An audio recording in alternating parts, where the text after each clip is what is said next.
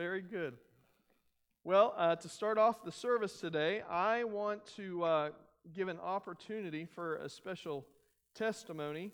Um, so often we pray for things and then we never get to hear how they work out. And so um, I'm going to ask Marianne and Alicia to come forward and uh, kind of share what uh, God's done.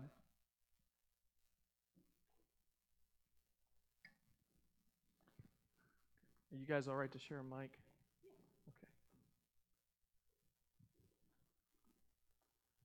Good morning, everybody.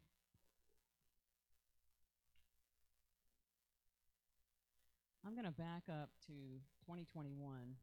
There was at some point when I stood up in the same pulpit and told you that I was going to be retiring or semi retirement in 2022 in September. And um, actually, I've already started part time. But um, and I asked for you to pray, and you did. And God answered those prayers in November of 2021 by sending us Carter Heller, a 21 year old.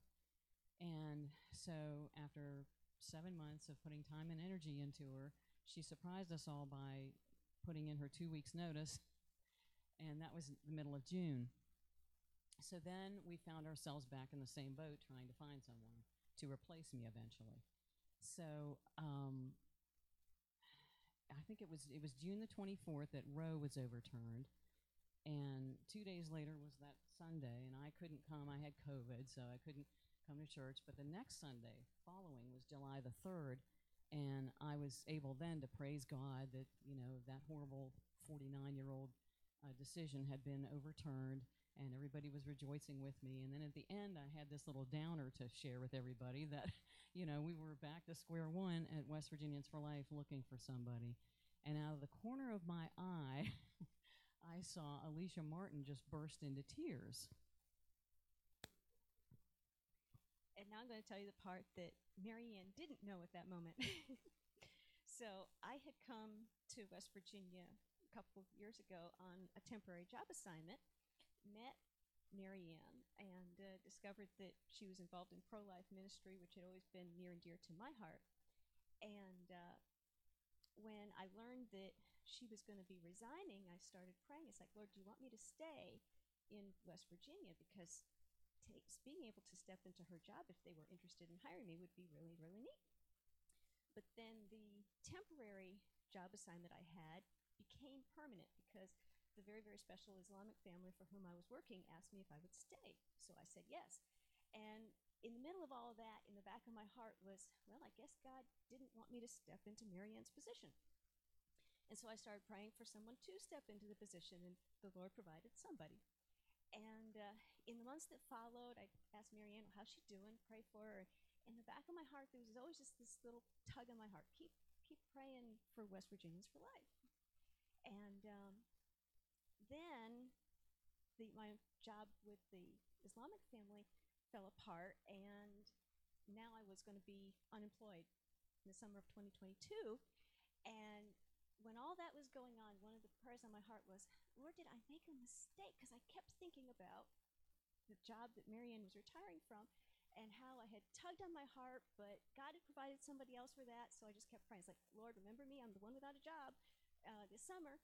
And um, so then it comes along that um, Marianne, well, the, the, com- comes Marianne makes the the the uh, she talks to us by video after Roe v. Wade, and that Sunday again I'm praying about this job. It's like Lord, remember I'm the one without a job, and I thought maybe that was for me, but it's not. So where do you want me? The following Sunday, July 3rd, comes along, and uh, I'm get here in the morning and haven't seen Marianne yet. And um, when I'm waiting for the service to start, one of the really special friends from the intercessors team comes up to me and says, Can I pray for you? And we're talking, and um, what can I pray for you about? Employment. I don't know if I'm supposed to stay in West Virginia. I don't know where I'm supposed to work. So he prayed for me. Less than 15 minutes later was when Marianne made the prayer request about needing somebody to fill in for her again because Miss Carter had just resigned, and that's when I burst into tears. so there I am thinking, okay, Lord, is this the one? and I knew about Alicia's background. I knew that she had a real heart for the for the issue, for the movement, and that when she lived in California, she had done some tabling and debated people about the issue. So if you can debate people about the issue, you're you're pretty you know sold out to it.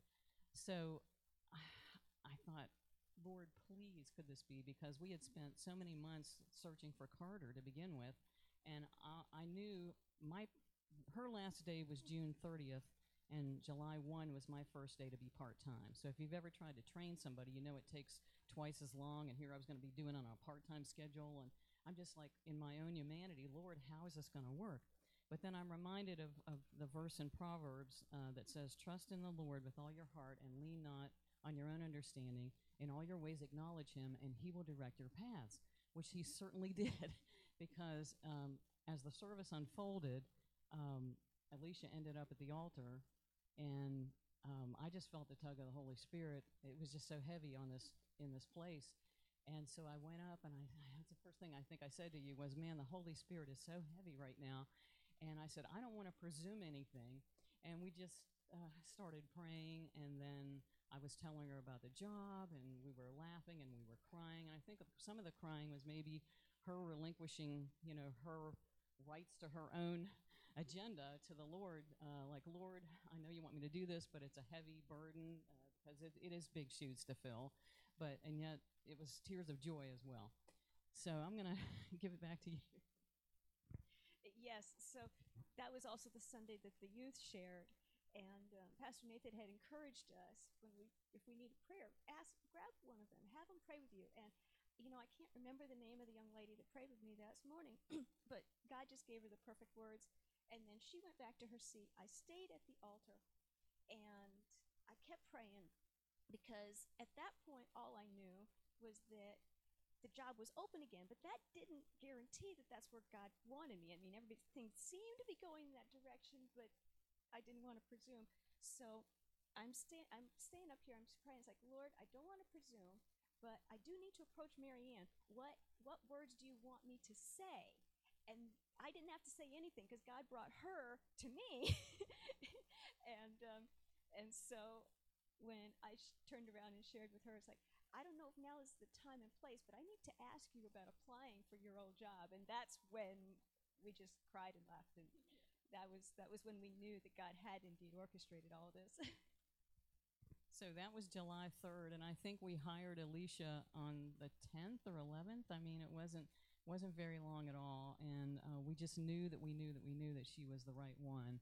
And so I, I just hope that this is an encouragement to you if you've been praying for something. I mean, that was a quick answer to prayer. The first time around, it took months to find Carter, and then, of course, it wasn't in God's plan for Carter to be there.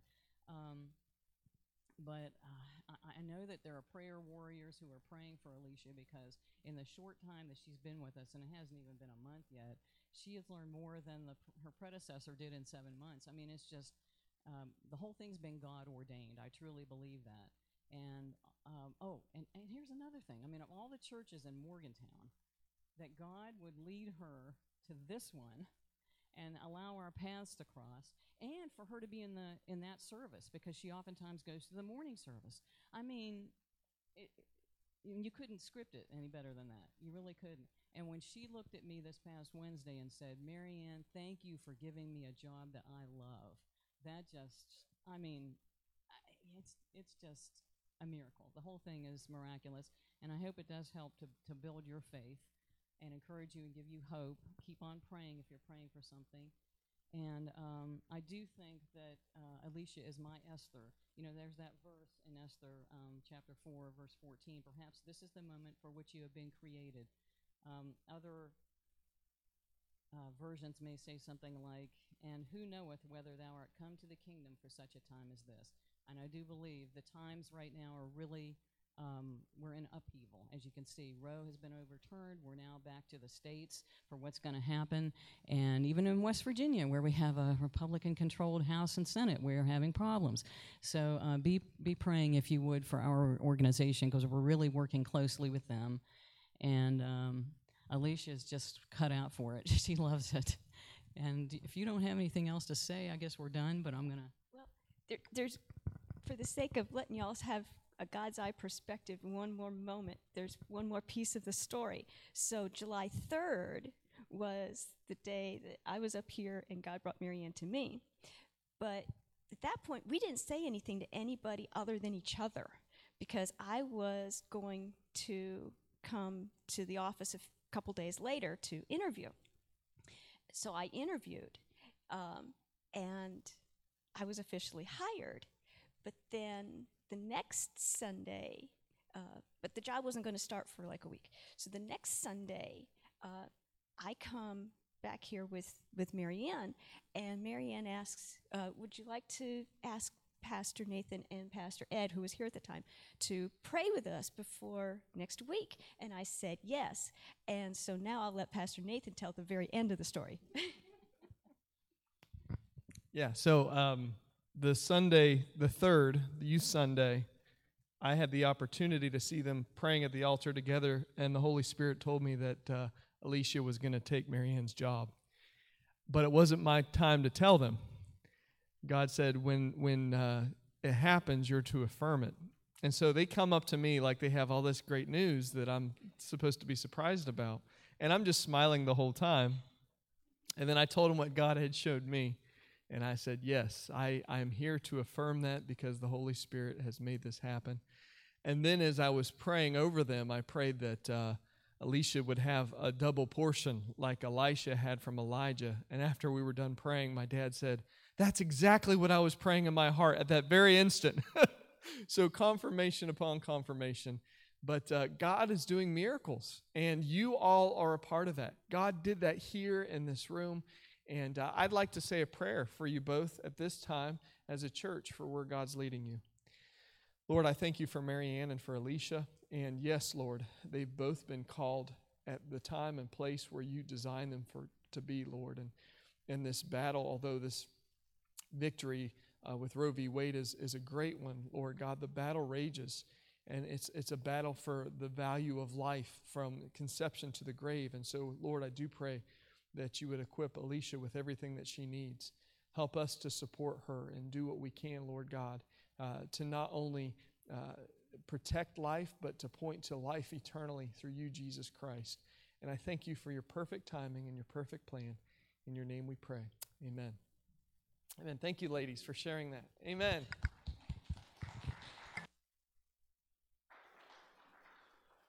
You're going to get an opportunity to hear more testimonies. Um, the last Wednesday of the of the month, we're going to have um, uh, uh, Mackenzie Baker and her husband are going to be here from YWAM, and they're going to share testimony and, and let us eat ice cream with them. So I think the ice cream is just to get some people here, but for the most part, the, the real the real dessert will be hearing what God's been doing with their mission work.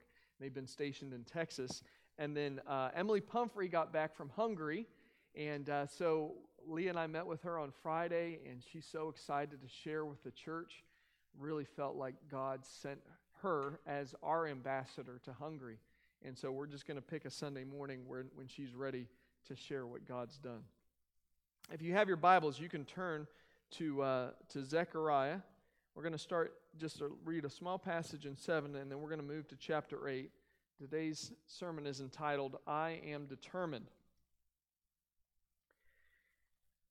There's a movie that came out many years ago now. It doesn't seem like that long ago, but it's called The Village and is based on a group of people who've experienced great sorrow and tragedy in their lives, and so they decide to try an experiment. Maybe if they live in isolation, they, and together with a, with a combined purpose, they can start a utopian society. And so they, they adopt simple living. They don't drive cars, there's no electricity, no machines. They dress like the Amish and uh, they speak an older English dialect. And in the movie, Edward Walker, the leader of this village, has two daughters. Um, the older's name is Kitty, and she falls in love with, an, with a young man named Lucius. And so she goes up to her father and asks permission of her father to marry him. To which the father says, Does this young man know your intentions? And Lucius is a quiet, somewhat shy young man, and so she admits that uh, she's not sure he feels the same way. And so Mr. Walker encourages his daughter, Kitty, to share her heart with the young man. And so the next scene shows her approaching him and saying these words I wanted to tell you something. I love you, Lucius. I love you like the day is long. I love you more than the sun and the moon together. And if you feel the same way, then we should hide it no longer. It's a gift, love is, and we should be thankful. We should bellow it out with all the breath in our lungs. Thank you, thank you, thank you. And then the next scene, she's crying on her pillow on her bed because Lucius does not feel the same way. Have you ever felt that way about someone, though? Where you love them so much that you wanted to proclaim thank you over and over again? Has anyone ever loved you that way? Now, we might not all be able to relate to that kind of passionate love, but we can all relate to Kitty's heartbreak when those feelings were not reciprocated, right? Many tears cried on her own pillows. Today, we're going to talk about God's love and his passionate pursuit of us. He loves us more than Kitty, than the sun and the moon. Believe it or not, every morning the sun declares his love. The sky is painted afresh and anew, a beautiful picture that God has designed for us every day. He creates beauty all around for us to delight in, and He's crazy about us. So that's what today's message is about. So if you remember last week, we had a group from Bethel come to Jerusalem, approaching the prophets and priests with a question. And their question was do we still need to continue to fast and pray twice a year in honor of the temple that was destroyed?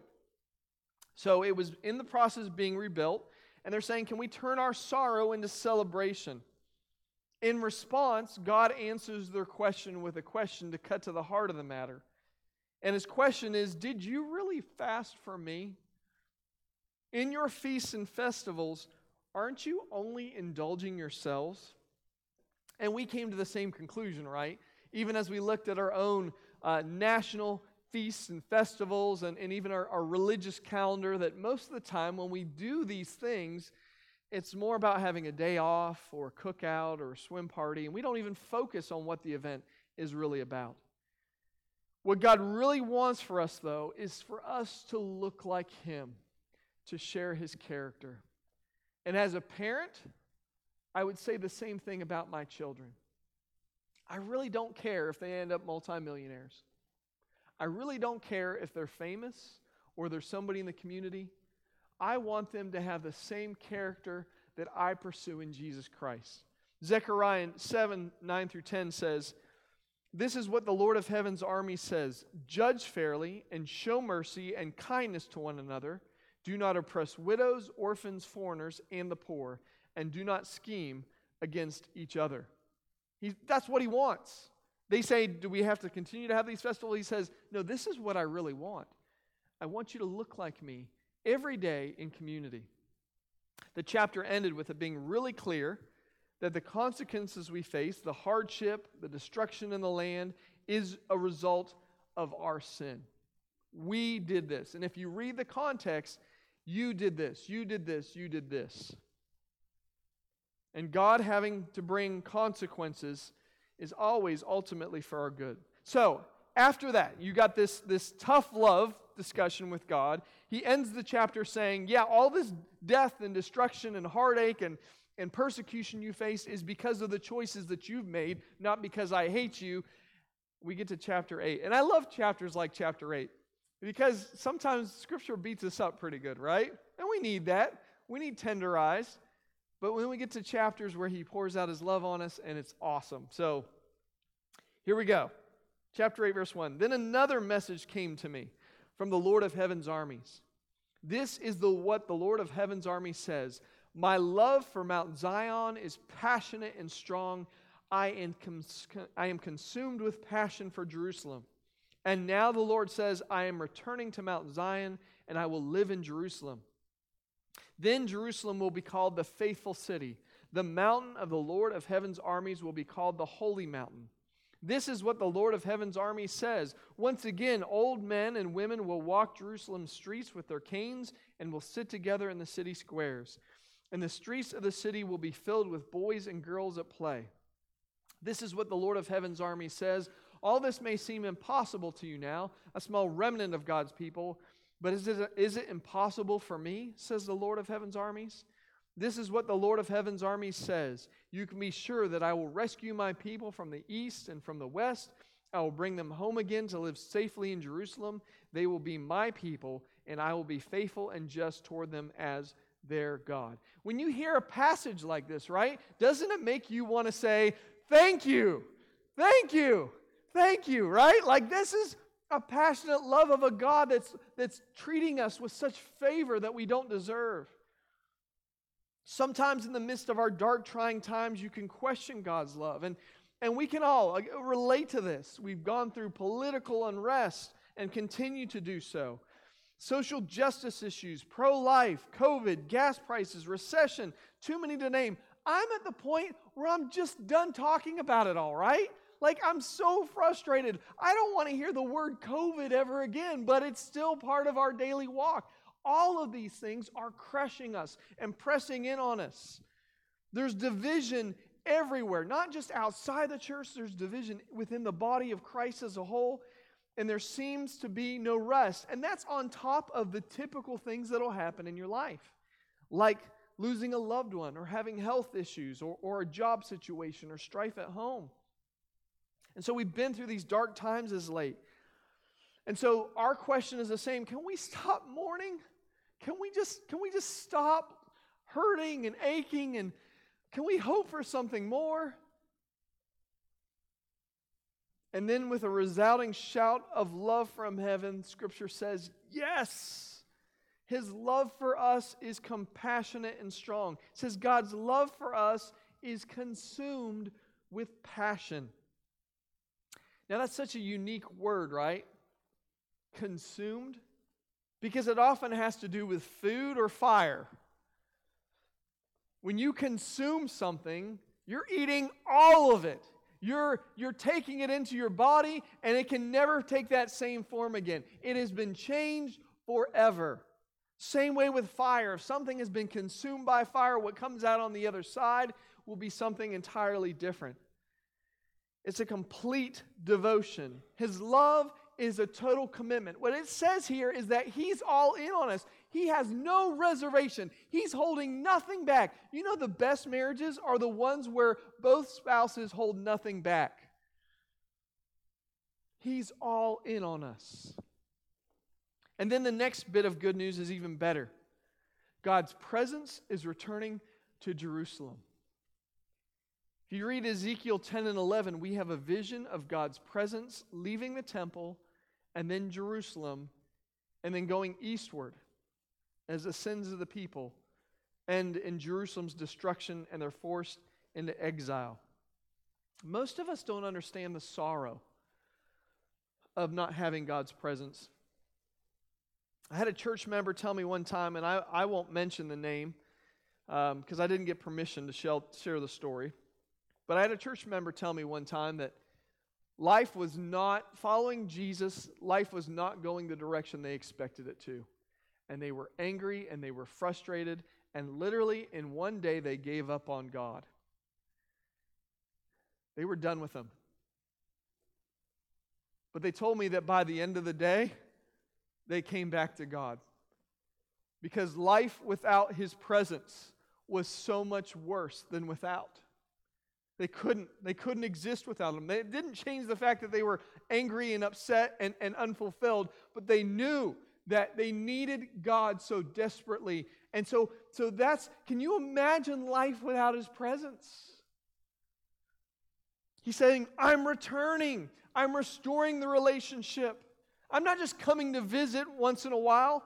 He says, I'm going to dwell with you. I'm going to dwell with you. I'm going to live in your home. I'm going to eat your Cheetos. I'm going to sleep in your bed. I'm, I, am gonna, I'm gonna use up all your toilet paper, whatever that means. I, I'm gonna dwell with you. And the result of that is peace. And they illustrate that, that the old men and women are available to sit in the city square and not fear. And kids can play in the streets, and you're not worried about somebody's nabbing them. God's presence will change the very culture that is so toxic. How many times have you reflected on those days? Those of us who are old enough to remember those days where those things were true. I can even remember from my childhood. I, I, lived on Linden Street, just up from Morgantown High, and I remember running around the neighborhood. Uh, there weren't fences around Morgantown High. There was the old dirt track around the field, and it was still a, a grass field. And I'd ride my bike around it and all the rest. My parents would allow me to walk downtown as I got older and, and go to the library by myself and walk back home. I mean, it was a great time of life. I remember those days clearly. And so I read passages like this and I think, wow, that sounds really nice. I miss those days. Too bad they'll never come around again. And you know what? God knows our hearts. He knows the hearts of those that receive this initial message because the next passage he says, This is what the Lord of Heaven's army says. All this seems impossible to you now, a small remnant of God's people. But is it impossible for me, says the Lord of Heaven's army? I think this is a, a drop the mic moment, right? Oh, yeah, it seems impossible for you. I'm sure the, the other day when Marianne came up here and said, Yeah, somebody we trained for seven months to fulfill my p- position has turned in their two week notice. How are we ever going to fill this? In a, in, a, in a moment of desperation, will you pray with me? And Alicia was called and ready and prepared. And God says, It's impossible for you, sure. Is anything impossible for me? Is anything impossible for me? But our culture's gone so far. I mean, back then we didn't have the internet, and we have this, and we have that. Is anything impossible for God? It does seem impossible when it seems that there are so few dedicated to Jesus. But nothing is impossible, especially when His love is poured out and His Spirit is present so powerfully. And He's saying, Hope again, hold on to my promises. Now, we don't have people that are in exile returning home like they did, but we do have lost loved ones. We do have friends and family members that maybe have even sat, not in these chairs, because these are, these are new chairs, but maybe sat in this room and worshiped and experienced God's presence. And now they're walking away from Jesus. The lies of the enemy ha- have changed their thinking and the way they live and the way they act. And the enemy has told them that, that they're stuck, that they can't change. And, and whatever they experienced early on in life was a lie. And we think it's impossible for God to reach them. God says, Is it impossible for me? I'm going to bring the exiles home. So, right now, as you're sitting there, there's names, faces, individuals that you love that are coming up right now. Maybe husbands, maybe wives, maybe children's, maybe aunts, uncles, friends, whoever else. In this moment, God is challenging you and saying, Is it impossible for me to reach them? Here you go, God. I'm going to bring the exiles home. I believe you. Please. Please. Nothing is impossible with God. 9 through 17. This is what the Lord of Heaven's army says Be strong and finish the task. Ever since the laying of the foundation of the temple of the Lord, the Lord of the Lord of Heaven's armies, you have heard what the prophets have been saying about completing the building. Before the work on the temple began, there were no jobs and no money to, to hire people or animals. No traveler was, was safe from the enemy, for there were enemies on all sides. I had turned everyone against each other. But now I will not treat the remnant of my people as I treated them before, says the Lord of heaven's armies. For I am planting seeds of peace and prosperity among you. The grapevines will be heavy with fruit. The earth will produce its crops, and the heavens will release the dew. Once more, I will cause the remnant in Judah and Israel to inherit these blessings. Among the other nations, Judah and Israel became symbols of a cursed nation. But no longer. Now I will rescue you and make you both a symbol and a source of blessing. So don't be afraid. Be strong and get on with rebuilding the temple. For this is what the Lord of heaven's army says I was determined to punish you when your ancestors angered me, and I did not change my mind, says the Lord of heaven's armies. But now I am determined to bless Jerusalem and the people of Israel. So don't be afraid. But this is what you must do tell the truth to each other, render verdicts in your courts that are just and that lead to peace. Don't scheme against each other. Stop your love of telling lies that you swear are the truth. I hate all these things, says the Lord. Now, I don't have much time this morning to go really deep into this section of the passage, but as you can tell, there's a lot of meat there, right? A lot you can pull from. And so let me again remind you guys your faith and your walk and your Bible study is not dependent on what I preach on Sunday morning. I'm, I'm like a boost, right? I'm like that, that extra energy boost to what God's already doing in you daily. That's, that's my role, is to come alongside your study of God's Word, your relationship with Him, and, and kind of make sure that you're following the right direction. That's, that's what my calling is. So, so don't be afraid to get in this passage um, after you leave today. But there's three things in this section that I want to point out. Number one, our part is to not be afraid, to be strong and finish the work He's given us. Not being afraid and being strong, it's easily said, but it's hard to do, right? It's really hard to do. Fear often causes us to try to take control of our lives.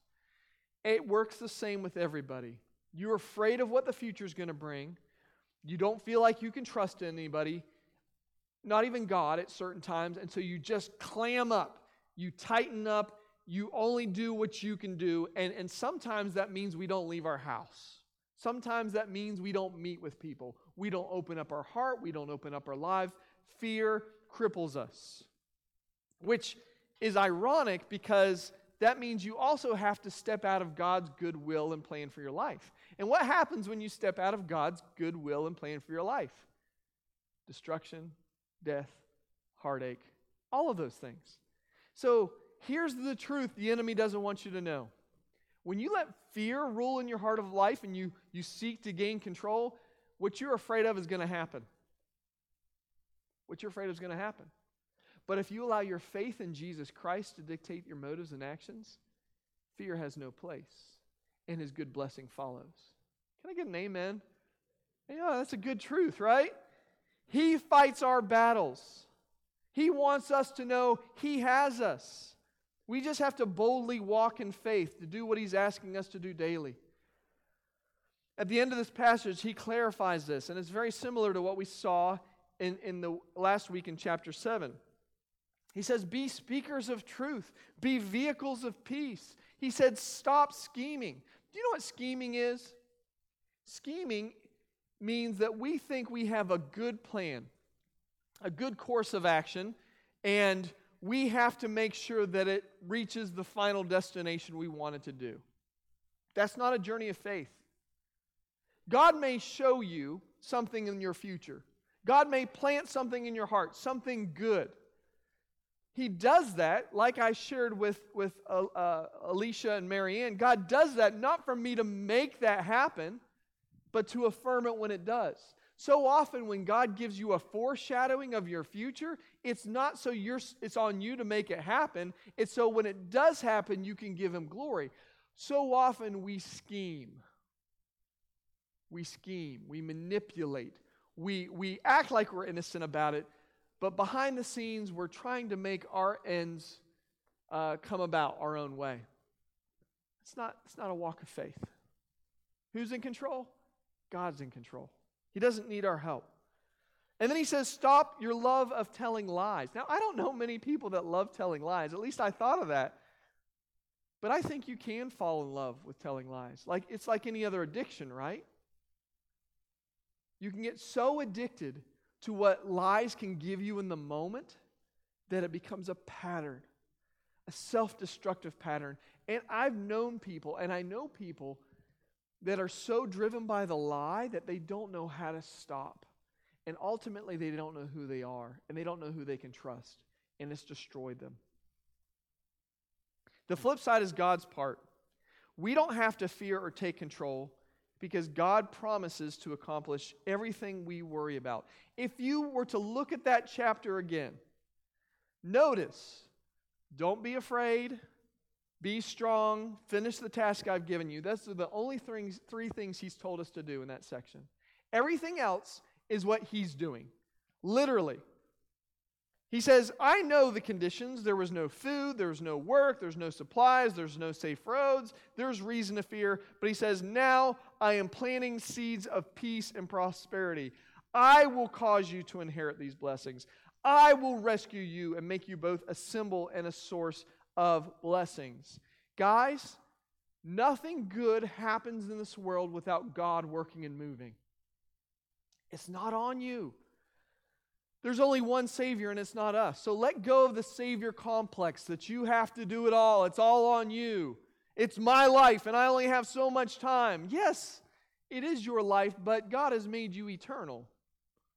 And He will accomplish His good work in you if you're available, and He'll do it through you. Every good thing that's happened in my life has not been because of my talent or ability or where I came from or where I'm going. It's all based on what He's accomplished in and through me. Finally, God is determined to bless us. You know that look of determination, right? I know when my kids are determined to do something. Got the jaw set, the intensity in the eyes, maybe a position in the body, right? I, I was as I was thinking about this point. Summer ministry team came to mind. Year 2000 of course, I, have shared with you before, it was five of us in a van all over camps and churches in the South for 10 weeks. It was awesome. But undoubtedly, every camp we went to had a swimming pool. And when you're a college student, every kid wants to dunk you, right? In the swimming pool. It was like a wrestle fest every time we were the, uh, swimming. And my, my teammates would say, You change in that pool. They're like, You get this look on your face, and it's scary. And I'm like, well, that's because I'm determined they're not going to dunk me. That look of determination, you are not. And so, what we see here is that God says, I'm determined to bless you. I was determined to punish you for your good, and I didn't change my mind. But He says, now I'm determined. My face is set to bless you. Just receive that for a second. God has set His jaw and is determined to bless you. COVID, politics, recession. How? I don't know. Nothing's impossible with God. He's determined.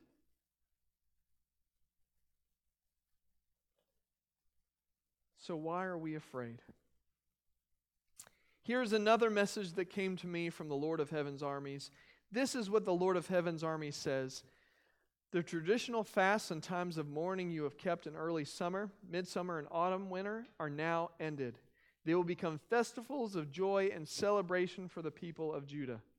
So, love, truth, and peace.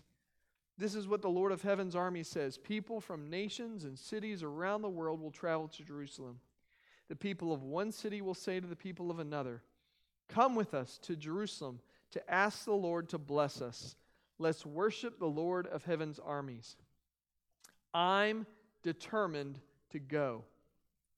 Many peoples and powerful nations will come to Jerusalem and seek the Lord of heaven's armies and to ask for his blessing. This is what the Lord of heaven's army says. In those days, ten men from different nations and languages of the world will clutch at the sleeve of one Jew and they will say, Please let us walk with you, for we have heard that God is with you. In this moment, we as believers are often scorned and marginalized. We live by a higher eternal standard, God's law. And God's law does not change when culture changes or popular opinion shifts. And so that makes us an outsider to this generation, an enemy. Uh, and so uh, it causes anyone to fight with us. Um, because they perceive us as trying to limit their desire for freedom and for control. And so God's standard remains. But God sets the standard for morality, sexuality, identity, and truth. And so we're getting back to a place where we no longer have to mourn what we've lost, but we can celebrate what God is doing. 49 years, Roe versus Wade overturned. Yes, there's battles ahead, but didn't we feel like that was impossible? I mean, we prayed for God to overturn it. We thought it might happen someday in the future, but when that day happened, couldn't we clearly say nothing is impossible with God? And that's one victory. Guys, let me prepare you because you don't want to miss out on it. Revival is coming to the church. The church that's breathing gasps of air will breathe deeply of God's presence again, and new life is coming. Another great awakening around the world globally is coming. And that's what this passage is talking about. People from every tongue and tribe and nation are going to be pursuing God. Yes, things look awful. Yes, things look critical, but they have to be because we're not aware of our need unless there's a breaking. And this breaking that we're going through is not just happening in the United States. This is a first breaking that's happening globally. Actually, the last great breaking that happened globally we can point to was World War II, right? Now, through COVID and all the other things that are going on, the world is struggling at the same time. And when the world struggles and they're suffering and they don't have answers to their questions, guess what? Jesus is the only answer. So be prepared, first of all, for God to do something new in you, but those doors are going to swing over and over and over again because God is calling those in exile back home. And we need to be determined people as well. There will be a determination in God's people to seek his face and to worship. We have to be strong and not be afraid. If God is determined for us, we should be determined for him. And that's the image that you got there a runner getting ready, looking at the destination. You know how you win the race? You don't get caught up in what the crowd is doing and saying. You don't see a guy eating a hot dog and saying, oh, that looks really good. you don't focus on what's behind you. You don't compare yourself to the other runners in the race. You fix your eyes on the destination, and the destination is the loving eyes of Jesus. And he says, Come on! Let's be determined. He's passionately in love for us, and He's determined to bless us. Jesus, we receive this word today. Holy Spirit, make your home in us again. Clean out the rooms in our heart that we filled with things that hinder what you want to do. You're bringing the lost home. You're doing a good work. You are determined. You are determined to bless us. So let us be people of truth and peace. Fear leads to control, that leads to lies and schemes. God, I'm done with the schemes of man. I'm done with manipulation. I want you to work and move. And so, God, unify our church in such a way that we hear your voice clearly. We, we have groups called 242 groups. God, I want that to be true of us, where we have everything in common because we're all fully dedicated to you. So, do that work in us today. Amen.